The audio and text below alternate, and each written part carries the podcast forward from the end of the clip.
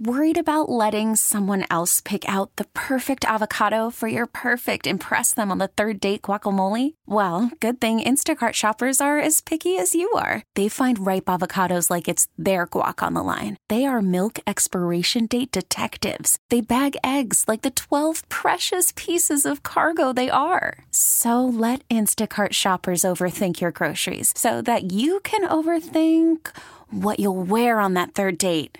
Download the Instacart app to get free delivery on your first three orders while supplies last. Minimum $10 per order, additional term supply. Professor Schmidt, if you listen to the show, you know him well. He's an expert on Ukraine, knows a ton about Russia, that part of the world.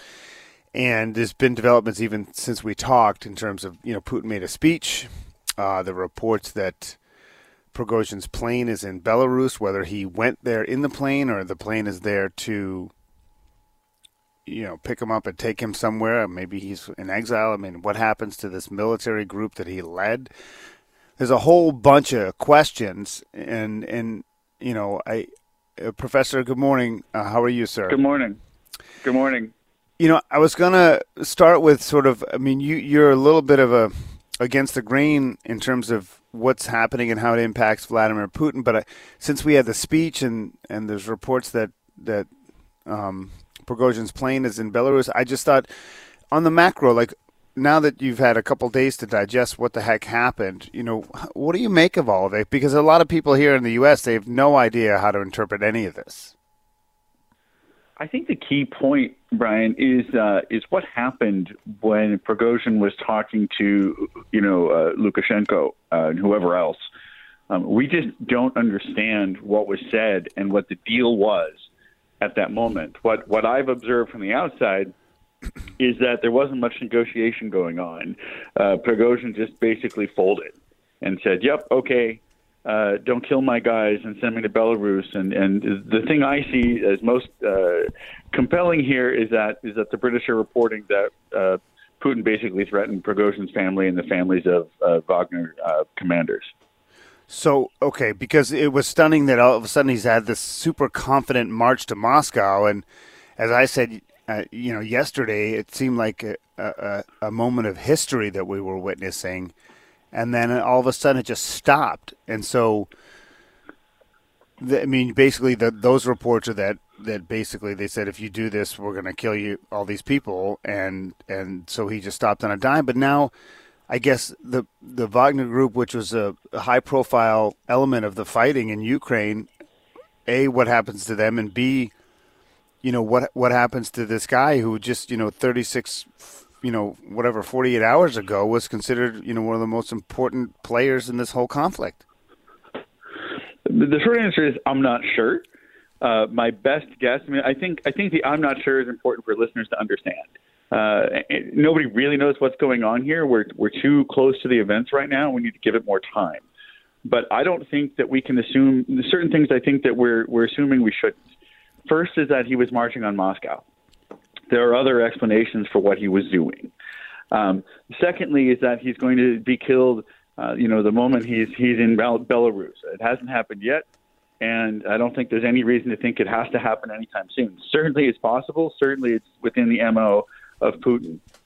And the third thing is uh, that the you know that the Wagner people will be hurt um, rather than than integrated back into the the Russian forces, um, and then and then you know going to fight uh, like they have been in Ukraine again. Um, you know, given the possible threats that were made against their families, and and given the fact that they actually do believe in the fight. Hmm. We're talking with Professor Matthew Schmidt from the University of New Haven here on Brian and Company and WTIC News Talk 1080. There's there's a couple of questions here. You know, the the consensus, uh, everybody in mainstream media was saying that you know this weakens Putin, this weakens Putin, and and I think you still hold this even 24 hours after we spoke, basically. But you you think not so fast? Yeah, I think the bottom line here is that a, a coup attempt, if that's what this was, uh, is a political military phenomenon.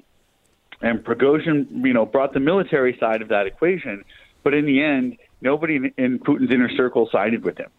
The elites didn't didn't defect from Putin and the Kremlin, and so now what you're left with is a Putin who who has everybody on his side. They don't have to be on his side for for for uh, you know for good reasons, just because they can be on his side just because they're scared. The point is, they didn't turn on him, and there's no one else coming. There's no second Prigozhin in the wings anywhere that we can see. And Putin has shown quite clearly that he has the loyalty of the military and he has the loyalty of the security services. So people are not likely to cross him because uh, they they know that that he'll hurt them or kill them or threaten their families. Hmm. You know, I was the one part of this that I don't understand. It hasn't been discussed more, but if you have, you know, this fighting force leaves Ukraine, right, and why doesn't Ukraine just attack?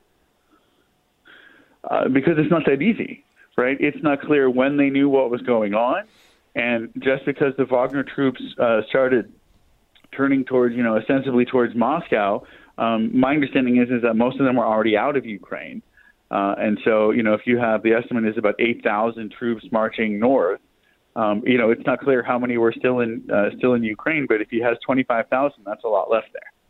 Right. And it's just a, a, a let me use the sports metaphor, right? Your team can fumble the football and recover it on the spot, and there's not much damage done to your position in the game. Or your team can fumble the football and you can recover it on the spot, same outcome. And what you're hoping for though is that they fumble the ball, you pick it up and run it back. But that's pretty rare, and that's not what we're seeing yet. That's actually a really good metaphor. That makes a lot of sense. Just because there was a fumble doesn't mean you're running it back for six points.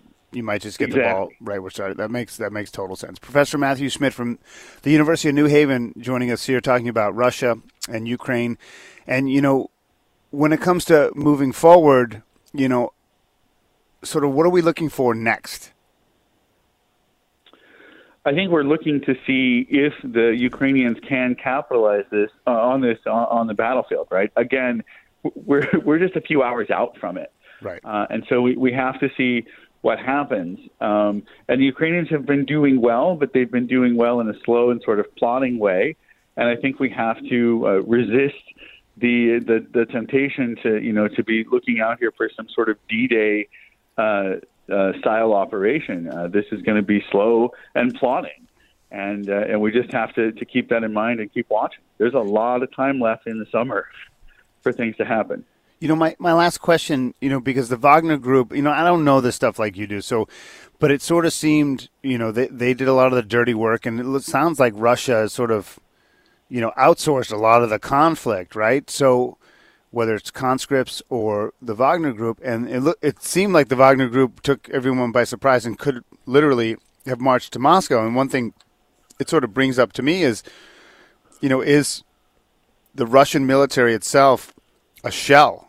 I mean, I don't know what to make of the Russian military because it just seems like they don't. There isn't much there. It's sort of like you know, behind Oz's curtain type thing. I don't think they're a shell. I think that pushes it too far. They have absolutely underperformed given what we expected, you know, of of the former Soviet superpower. Um, but their performance is also dependent on the threat that they're facing and the conditions that they're working under. And so, what you're seeing with the with this Wagner phenomenon is that you know these were these were different troops. These were security service folks they were they were concerned about defending their own capital and their own their own families on their own soil, and uh, you know people troops uh, behave differently under those conditions than under the conditions that they're fighting in in Ukraine. Um, so I think that they have done a horrible job so far, given given the expectations everyone had for them. Um, but that doesn't mean that's always the case everywhere all the time. How surprised were you by these developments? Uh, not particularly. Prigozhin, uh, you know, has been talking like this for, for months and months. I mean, I guess, I guess in the end, I, I was as surprised as everyone else is, is that you know it's a gutsy move to sort of uh, uh, pull this off and to try to do what it seemed like he was trying to do. But again, I'm not convinced that we know what he was trying to do. I'm not convinced that he was he he was trying to get to Moscow, as opposed to trying to create a situation where he could get, uh, you know, the Ministry of Defense and the Chief of the General Staff fired. Right. Um, and we'll see. We'll see. We'll see what happens in the end here. He that could still happen, which would be a kind of victory for him in the end.